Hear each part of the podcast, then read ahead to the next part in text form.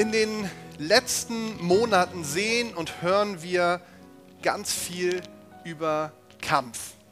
Kampf gegen die Epidemie oder es fallen so Begriffe wie größte Herausforderung für unser Land seit dem Zweiten Weltkrieg oder Krieg gegen das Virus, Kampf für unsere Grundrechte und viele, viele Begriffe, die in diese Richtung gehen, mehr.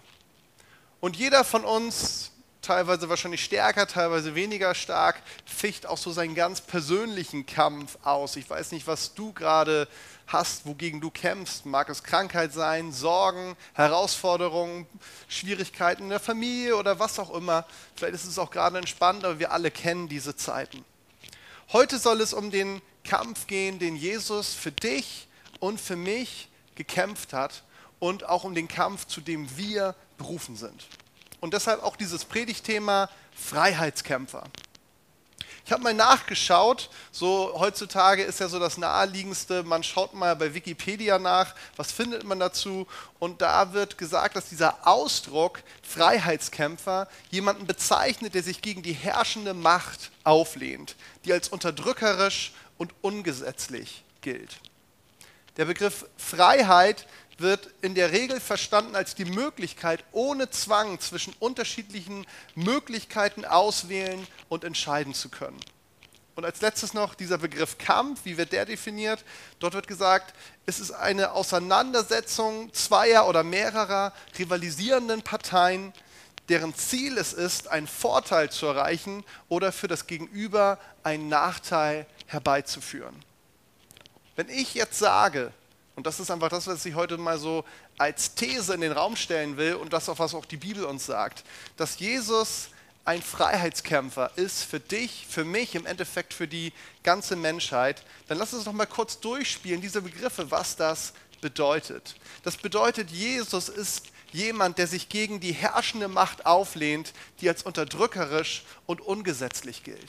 Also das, was dich unterdrückt, das, was eigentlich gar kein Recht hat, dich niederzudrücken. Dagegen lehnt sich Jesus auf, dagegen kämpft er.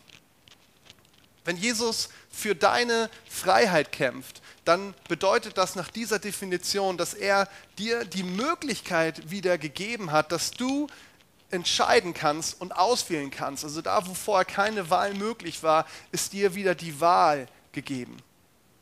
Und wenn er in diesem Kampf für dich ist, dann bedeutet das nach dieser Definition, die ich eben gelesen habe, dass er dabei ist, er will einen Vorteil erreichen für dich. Er will einen Vorteil für dich und einen Nachteil für das, was gegen dich ansteht, erreichen.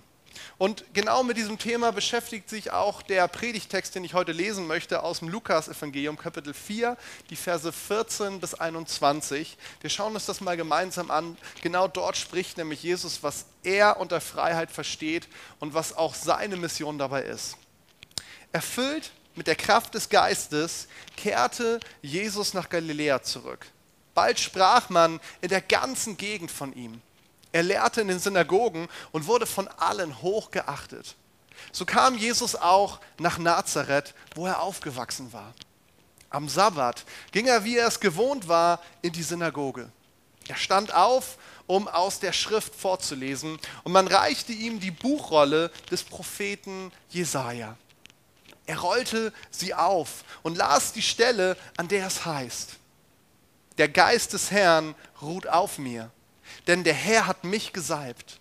Er hat mich gesandt mit dem Auftrag, dem Armen gute Botschaft zu bringen, den Gefangenen zu verkünden, dass sie frei sein sollen und den Blinden, dass sie sehen werden, den Unterdrückten die Freiheit zu bringen und ein Ja der Gnade des Herrn auszurufen. Jesus rollte die Buchrolle zusammen, gab sie dem Synagogendiener zurück und setzte sich. Alle in der Synagoge sahen ihn gespannt an. Er begann zu reden. Heute hat sich dieses Schriftwort erfüllt, sagt er ihnen. Ihr seid Zeugen. Heute hat sich dieses Schriftwort erfüllt. Ihr seid Zeugen. Ich liebe diese Stelle, weil sie ein Stück weit für mich ganz stark ausdrückt, was so diesen Charakter von Jesus ausmacht. Und wir wollen uns erstmal anschauen in diesem ersten Teil der Predigt, Jesus, der Freiheitskämpfer für dich. Und Lukas fängt seinen Text an mit diesem Wort danach. Und da stelle ich mir doch die Frage, wonach passiert denn das? Er schreibt ja danach. Lukas beschreibt uns vor diesem Ereignis, wo Jesus in der Synagoge in seinem Heimatort ist, dass Jesus seinen ganz persönlichen Kampf mit Satan, mit dem Teufel in der Wüste kämpft. Und dass er am Ende siegreich ist in diesem Kampf. Und als er aus der Wüste wieder herauskommt, da hat sich was ganz Wesentliches in seinem Leben geändert. Nach seinem Kampf in der Wüste kommt Jesus, wird uns beschrieben, voll Heiligen Geistes wieder zurück in die Zivilisation. Und Jesus kommt nun in sein Heimatdorf Nazareth. Es wird damals so ungefähr 200 bis 500 Einwohner, Einwohner gehabt haben, also so ein richtiges Dorf. Und das heißt zwangsläufig, jeder kannte jeden. Also jeder kannte auch Jesus, wusste, dass er dieser Sohn von dem Zimmermann Josef und von der Frau Maria war. Und er geht, wird uns beschrieben, wie üblich in die Synagoge hinein. Das war so seine Gewohnheit, das war nichts Ungewöhnliches und es war auch nicht ungewöhnlich, in der damaligen Zeit ist es heute übrigens auch nicht, dass ein Mann dann einfach aufsteht und einfach einen Text aus, was wir heute die Bibel nennen, also aus den, dem Gesetz liest und aus den Propheten. Und er greift sich diese Stelle heraus, ist Jesaja Kapitel 61, die Verse 1 bis 3, die sehr, sehr bekannt waren. Und bis dahin läuft alles wie gewohnt, sowohl für Jesus als auch für seine Zuhörer. Und die Zeitgenossen Jesu, die wussten, das war eine ähm, allgemein bekannte Auslegung, dass die Worte, die er gelesen hat, dass sie sich bezogen auf den verheißenen Retter, auf den Messias. Und wahrscheinlich saßen sie da und haben innerlich und vielleicht sogar äußerlich gesagt, ja, so ist es, eines Tages wird er kommen und er wird uns frei machen, er wird die Freiheit unserem Volk bringen, er wird alles wieder herstellen. Und Jesus, der verändert diese vollkommen gewohnte und normale Situation durch einen Satz. Er setzt sich hin, alle schauen ihn an, es wirkt offensichtlich so, dass er noch was zu sagen hat und dann sagt er diesen Satz, heute ist dieses Wort vor euren Augen und Ohren Wirklichkeit geworden. Was für eine Aussage, was für ein Mut, was für ein Anspruch. Und seine Freunde und Bekannten, die reagieren im ersten Moment zwar überrascht, aber irgendwie doch auch positiv. Aber am Ende kommt es zu einer Auseinandersetzung und sie versuchen ihn aufgrund der Ungeheuerlichkeit seiner Aussage für sie, versuchen sie ihn umzubringen. Sie drängen ihn an den Rand einer Klippe und äh, sie wollen ihn eigentlich hinabstürzen und auf einmal kippt die Situation und er geht einfach zwischen ihnen hindurch und verschwindet erstmal aus seinem Heimatort. Wir leben Jesus und so sehen wir ihn immer wieder, Jesus provoziert. Nicht um der Provokation willen, sondern um aufzurütteln, sondern um zu zeigen, es kommt etwas Neues. Seid bereit was Jesus hier macht, und er steht ganz am Anfang seines Dienstes, er verkündigt seinen Auftrag und er beschreibt ihn uns im Detail. Er erklärt, wozu Gott ihn gesandt hat und warum er ihn mit der Kraft des Heiligen Geistes ausgestattet hat. Und er erklärt, was seine gute Botschaft, das nennen wir auch Evangelium, was diese gute Botschaft beinhaltet. Und das sind im Wesentlichen vier Punkte, die ich einmal kurz nennen und ein paar Worte dazu sagen möchte. Das Erste, was Jesus sagt, was Teil dieser guten Botschaft ist, ist, dass Gefangenen verkündigt werden soll, dass sie frei sind. Die Bibel beschreibt ganz klar, dass wir ohne Jesus Gefangene der Sünde sind. Was meint die Bibel damit, Gefangene der Sünde? Wir tun immer wieder das, was wir eigentlich gar nicht wollen. Und unser schlechtes Gewissen zeugt von dieser Sünde und unserem Leben? Wer kennt nicht das, dass wir manchmal ein schlechtes Gewissen haben? Oder diesen innerlichen, diesen innerliche Aussage, oder vielleicht machst du sie sogar äußerlich, das wollte ich eigentlich gar nicht. Immer wieder verfehlen wir unser eigentliches Ziel und das meint auch dieses, dieser Begriff Sünde. Da geht es um ähm, einen Begriff in der in der griechischen Sprache, wenn Bogenschießen war und wenn der Pfeil an der, an der Zielscheibe vorbeiging, dann war das Sünde, Zielverfehlung. Und Jesu, Jesus Botschaft ist an dieser Stelle, und dann zieht sich das so durch das ganze Neue Testament hindurch, seine Botschaft ist, ihr werdet freigelassen. Die Sünde hat ab sofort keine Macht mehr über euch und über euer Leben. Ihr seid ab sofort frei. Ihr seid frei zu wählen. Eure Bestimmung ist es, frei zu sein. Und diese Möglichkeit, die hatten wir vor Jesus nicht. Und das Geniale ist, Jesus verkündigt das nicht nur so als eine nette Ankündigung, sondern er macht dann auch dadurch, dass er ans Kreuz geht und wieder aufersteht, macht er den Weg frei. Er hat einen teuren Preis bezahlt, damit wir wirklich in dieser Freiheit leben können. Der zweite Teil der Botschaft, der guten Botschaft des Evangeliums Jesu ist, dass er sagt, Blinden soll gesagt werden, dass sie wieder sehen. Das Problem ist mit der Sünde, dass wir ganz oft gar nicht erkennen, gar nicht sehen können, dass wir Gefangene der Sünde sind. Viele Menschen, und das kennst du vielleicht aus deinem Leben, hast diese, diese Reaktion, ach, Sünde, ich bin doch gar nicht so schlimm, es gibt Leute, die viel schlimmer sind. Was soll dieser Begriff überhaupt? Der ist sperrig, da können wir vielleicht gar nicht so viel mit anfangen. Und Jesus, der verkündigt Freiheit, dass unsere Augen geöffnet werden, dass wir wirklich die Realität sehen können, so wie er sie sieht. Und wiederum ist er es, der uns die Augen öffnet, damit wir sehen können, wer wir sind und wo wir stehen und wer er ist und was er für uns getan hat und was wir dadurch durch ihn sind. Es geht aber nicht nur um geistliche Blindheit bei Jesus, sondern es geht auch ganz um reale Krankheit. Wir sehen das auch danach. Jesus ist der, der im wahrsten Sinne des Wortes den Blinden die Augen öffnet.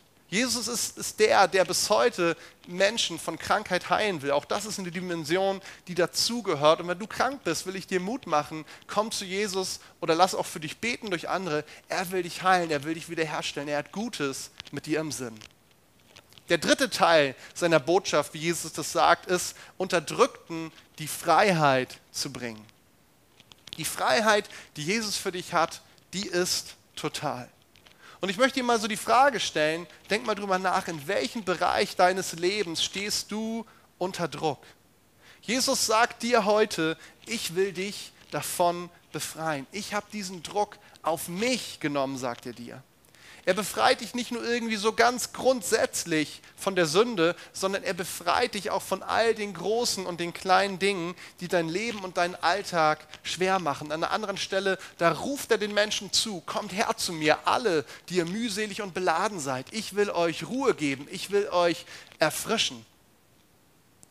Das bedeutet nicht, dass Jesus die Dinge immer gleich wegnimmt sondern es bedeutet, dass er manchmal vielleicht auch erstmal meine Sichtweise verändert, dass er die Art und Weise verändert, wie ich damit umgehe. Die Botschaft Jesu ist, wenn dein Herz zerbrochen ist, dann will er es verbinden und heilen. Was er für dich hat, ist seine Liebe und reine und grenzenlose Freude. Der vierte Punkt dieser Botschaft, den Jesus uns nennt und auch der letzte Punkt seiner Botschaft. Er sagt, es soll ein Jahr der Gnade des Herrn ausgerufen werden. Vielleicht hoffst du oder du wartest darauf, dass die Corona-Zeit endlich vorbeigeht. Und es ist an der Zeit, denke ich, dass wir unsere Sichtweise etwas verändern. Und wir wissen nicht tatsächlich, wie lange diese Zeit andauern wird. Und wir wissen auch nicht, was vielleicht dann danach kommt. Für uns als Land, als Menschheit oder vielleicht auch für dich ganz persönlich. Ich glaube, dass Gott in dieser Situation wirken möchte und nicht erst danach. Er wartet nicht darauf, dass irgendwas zu Ende geht, damit er endlich loslegen kann. Wie wäre es, wenn 2020 im Nachhinein nicht für dich und für mich, für uns das Jahr von Corona wäre, sondern wenn es ein Jahr wäre, wo wir sagen können, ja, das ist wirklich das Jahr gewesen, wo die Gnade Gottes ganz besonders sichtbar geworden ist. Und wenn das bislang noch nicht der Fall in deinem Leben gewesen und ist in deinem Umfeld, dann möchte ich dir Mut machen. Es liegt noch der große, ein großer Teil dieses Jahres vor uns. Also lasst uns diese Zeit nutzen. Du hast die Möglichkeit, genau das für dich und dein Umfeld auszurufen und zu erleben, wie Jesus anfängt zu wirken. Gott hat so viel Gnade für dich, aber lässt du sie auch in deinem Leben wirksam werden? Lässt du zu, dass du einfach ein Träger dieser Gnade bist und dass sie durch dich wirkt. Ich persönlich, ich kann mir gar nicht mehr vorstellen, ohne diese Freiheit und ohne diese Gnade zu leben. Also lass dich bitte nicht vom Pessimismus anstecken. Verfalle nicht in Weltuntergangsstimmung, auch wenn Jesus sagt, dass diese Welt eines Tages zu Ende gehen wird. Das weiß er die Zeit. An uns ist es, vorwärts zu gehen und auf das zu schauen, was er für uns hat und den Auftrag, den er uns gegeben hat. Jesus ruft auch noch heute seine Gnade aus. Gott hält noch so viel für uns bereit. Ergreifen wir es. Und das führt mich zum nächsten Punkt dieser Botschaft. Und zwar, nachdem wir festgestellt haben, dass Jesus ein Freiheitskämpfer ist für dich und für mich, will ich zu diesem Punkt kommen, dass auch du und genauso auch ich, wir sind dazu berufen, Freiheitskämpfer zu sein. Jesus reicht uns den Staffelstab weiter. Er reicht ihn an dich. Er war und ist nicht nur Verkündiger der Freiheit, sondern er hat sie auch für dich und mich mit seinem Blut teuer erkauft. Und diesen Kampf, den müssen wir nicht mehr ausfechten. Das hat er ein für alle Mal gemacht. Er hat bereits gesiegt. Doch wir dürfen Zeugen für ihn sein und für seinen Kampf und für das, was er getan hat. Durch unser Leben, aber auch durch unsere Worte. Und dadurch, dadurch, dass wir Zeugen sind, werden wir selber zu Freiheitskämpfern. Der eigentliche Kampf, der ist längst gewonnen. Unsere Aufgabe, deine Aufgabe ist es, diese wunderbare Freiheit zu verkündigen. Behalte diese wunderbare und einzigartige Freiheit, die Jesus dir geschenkt hat, behalte sie nicht für dich, sondern werde Teil seines genialen Planes für diese Welt. Und ich möchte uns Mut machen, fühl dich damit eingeschlossen, wenn du als Gast zuschaust, aber ganz besonders, wenn du zu unserer Gemeinde gehörst, Kieler Leuchtturm. Ich möchte dir Mut machen, auch in dieser Zeit, wo wir nicht so eng zusammen sein können, wo wir uns nur selten ähm, von Auge zu Auge sehen, Lass uns einfach unseren Auftrag ganz neu wahrnehmen in dieser Stadt, dass wir diese vier genialen Wahrheiten, die ich eben benannt habe, dass wir sie verkündigen, dass wir diese gute Botschaft weitertragen in unser Umfeld hinein. Das ist die Realität, in der wir als Gläubige leben dürfen. Glaubst du das? Bist du dabei? Was verkündigen wir? Ich sage es nochmal. Wir verkündigen Gefangenen, dass sie freigelassen werden. Blinden, dass sie sehen werden. Unterdrückten, dass sie befreit werden. Und wir verkündigen ein Ja der Gnade des Herrn. Bist du für diese Botschaft in deinem Umfeld bekannt, für diese freimachende, freudebringende Botschaft? Wenn es noch nicht so ist, wenn es nicht das ist, wofür du stehst, dann möchte ich dir Mut machen, fang damit an. Lass dich nicht durch die Umstände und die Stimmen unserer Zeit vom Wesentlichen ablenken. Das ist es, worauf es ankommt. Willst du deine Berufung als Freiheitskämpfer annehmen? Bist du bereit, diese Botschaft ganz praktisch, aber auch in Worten weiterzugeben? Dann möchte ich dich ermutigen, heute genau dafür eine Entscheidung zu treffen. Wir als Gemeinde und ich auch ganz persönlich, wir wollen dafür in unserer Stadt, in unserem Umfeld und auch darüber hinaus bekannt werden. Und wenn du das willst, dann lade ich dich ein, jetzt gemeinsam einfach mit mir zu beten und das einfach auch ganz persönlich Jesus gegenüber zu formulieren. Danke, dass du für meine Freiheit gekämpft hast, dass du mich frei gemacht hast. Ich will diese Freiheit ganz nur annehmen und bitte hilf mir, ein Freiheitskämpfer zu sein, der deine Botschaft als Zeuge weitergibt. Lass uns zusammen beten. Jesus, ich danke dir für dein Wort. Ich danke dir dafür, dass du Freiheit ausgerufen hast über mich und über jeden Einzelnen, der gerade zuhört und auch über jede Person, die wir kennen und mit der wir zu tun haben, in unserer Familie, auf unserer Arbeit, in unserer Nachbarschaft, wo auch immer wir hinkommen, Jesus. Du hast Freiheit für uns. Jesus, ich danke dir dafür, dass das eine Freiheit ist, die ganz tief in uns drin ist, die natürlich dadurch auch nach außen kommt. Aber es ist eine Freiheit, die kann niemand einschränken, Jesus. Denn du schenkst uns diese Freiheit und legst sie tief in uns hinein. Jesus, ich möchte dich bitten, dass wir ganz besonders in dieser Zeit, Jesus, in der viele Menschen einfach, ja, einfach in Ängsten teilweise sind, Jesus, wo sie nicht wissen, wie es weitergehen sollte und auch wir wissen es vielleicht teilweise nicht. Jesus, wir wollen auf dich schauen und auf das, was du uns verheißen hast. Danke dafür, dass du uns frei gemacht hast. Danke für das, was du für uns getan hast am Kreuz. Und danke, dass du uns berufen hast, auch selbst Freiheitskämpfer zu sein, Jesus. Hineinzugehen ins Gebet für andere Menschen aber auch Zeuge zu sein durch unser Leben und unseren Worten, dass du lebst und dass du so viel Gutes für jeden einzelnen Menschen bereithältst. Danke dafür. Amen.